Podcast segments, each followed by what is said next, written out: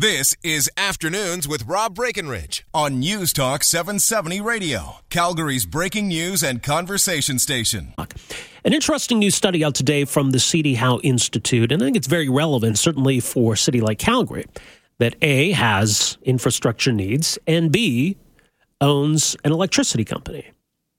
Calgary owns Enmax, of course. Up in Edmonton, they own EPCOR. So there's a question as to, well, why? Why do cities own these assets?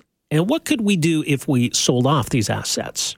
This paper from the C.D. Howe Institute argues that selling off those assets would uh, free up a lot of money for cities to invest in critical infrastructure. Well, joining us to talk more uh, about this is the uh, author of this piece. Stephen Robbins uh, joins us. Uh, he's a joint MBA and Master of Public Policy candidate at Harvard University. Uh, people can find this piece at cdhowe.org. Stephen, thanks for joining us here. Welcome to the program. Thanks for having me on, Rob. Uh, why is it then that we see various levels of government, cities or, or even provinces, maybe own these these electricity companies?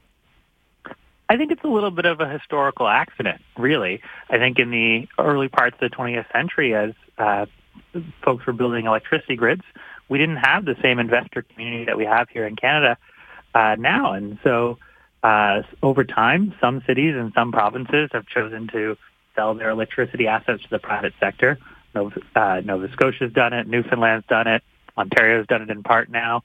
Uh, and other cities, cities and provinces have chosen to uh, hold on to them and uh, there doesn't seem to be a whole lot of rhyme or reason to uh, why cities might want to keep holding on to them. Obviously, the, the potential assets in selling them should be obvious, but but the this paper also talks about distortions that the, the current tax structure offers some distortion. It creates incentives that actually encourage municipalities to retain ownership. Yeah. So right now, um, one of the accidents of how how multiple levels of government interact is that uh, when Enmax and other municipally owned electricity companies aren't subject to corporate tax. And if they were sold, they would become subject to corporate tax. They'd have to pay tax to the provincial and federal government. Right now in Alberta, the amount they would that Enmax would pay in taxes feeds into the balancing pool. And it means that that money then ultimately flows back to customers in a pretty convoluted way. If they sold Enmax without cooperation from the provincial government to ensure that customers weren't made any worse off, uh, electricity prices could rise a tiny little bit. Uh, so it's important that the cities of Alberta uh, and uh, and the Alberta government cooperate in order to make these sales uh, sales go through. Um, and the potential that it could unlock is pretty significant. In Calgary alone, uh, I estimated that Enmax is worth somewhere between 2.9 and 3.6 billion dollars if they sold it on the private market, uh, and that could go a long way to financing, uh, you know, municipal transit transportation needs like the uh, Green Line extension. Well, if it's a valuable asset, it must mean that it's a potentially profitable company uh, that uh, investors would be interested in. But if it's a profitable company, doesn't that mean revenue right now for the city of Calgary? So it, it does mean revenue right now, and that's absolutely the trade-off that you have. Uh, you're you're giving up a small amount of revenue now for a bunch of revenue in the future. I think the easiest way of thinking about it, though, is if Calgary didn't own Enmax, and the current owner of Enmax, say a private company, decided they were going to sell it, would a whole bunch of people be lining up and saying that the city of Calgary should go in and outbid other private sector bidders to add to acquire Enmax? Or is our money better used in other assets where we get more social returns and where uh, the private sector isn't willing to step in and fund it? The second thing I'd say is that owning an electricity utility is kind of risky. Uh, you know, you'll see the prices of electricity fluctuate, particularly on Enmax's generation assets.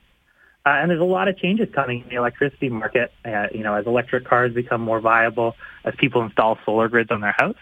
So it's not, uh, it's not an investment that comes without risk. And we should think about uh, where we want to put our dollars. Okay, so uh, if when we can assign a, a, market value to these companies, a potential market value, as you say, when we're talking about billions of dollars. Um, so what should what should be done with the proceeds from these sales?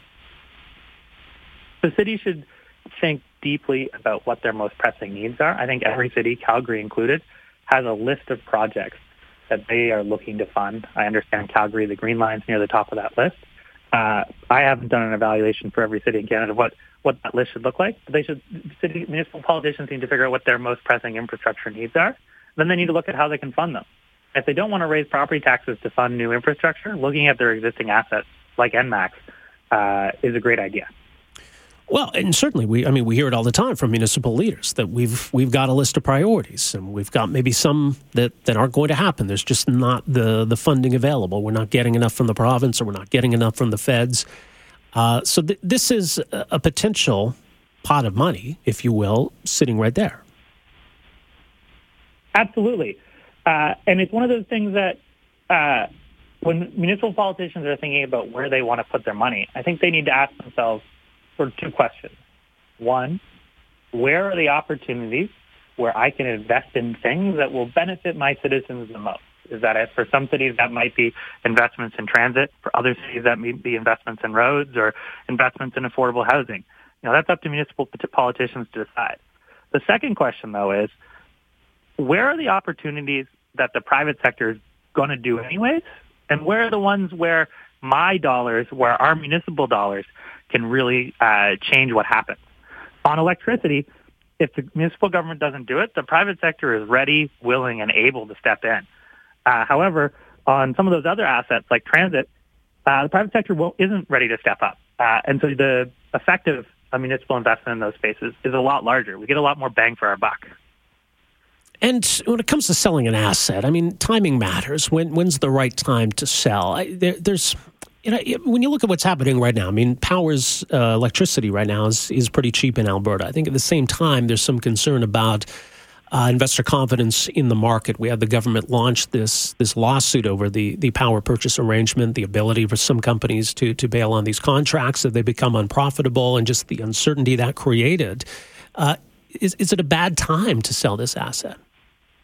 So it's probably always a bad time to sell the asset right at the time of peak uncertainty. So I would, if I was Calgary, I wouldn't sell it right now. I'd wait for that lawsuit uh, and those questions around the generating the generation agreements to get sorted out that's going to let an investor fairly value and run a pretty competitive competition to uh, sell ENMAX or, or any of the other municipal electricity utilities. At the same time, I'd say, though, that a lot of the value for ENMAX and for most of these municipal electricity utilities is in the value of their wires that they're running to their house.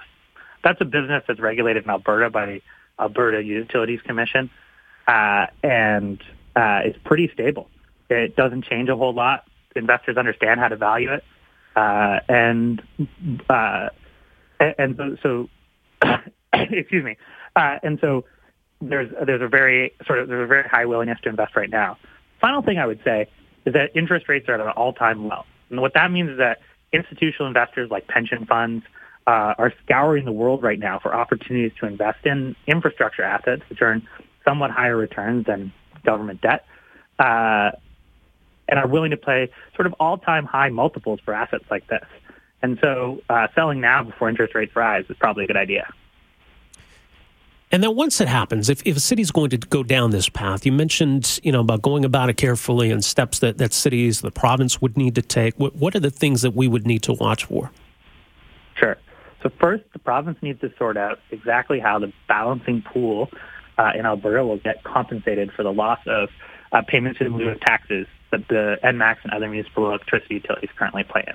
That's to make sure that customers remain uh, protected in the event of any sale. Second thing is that the city needs to engage a set of talented technical advisors to prepare ENMAX for sale, take it out and shop it to the market of domestic investors, international investors, the people who invest in electricity companies like ENMAX. Uh, and then they need to run a fair, open, competitive auction uh, to try and get the highest price for it. Um, and if they do those three things well, uh, the citizens of Calgary can be pretty confident that they got fair value for their asset.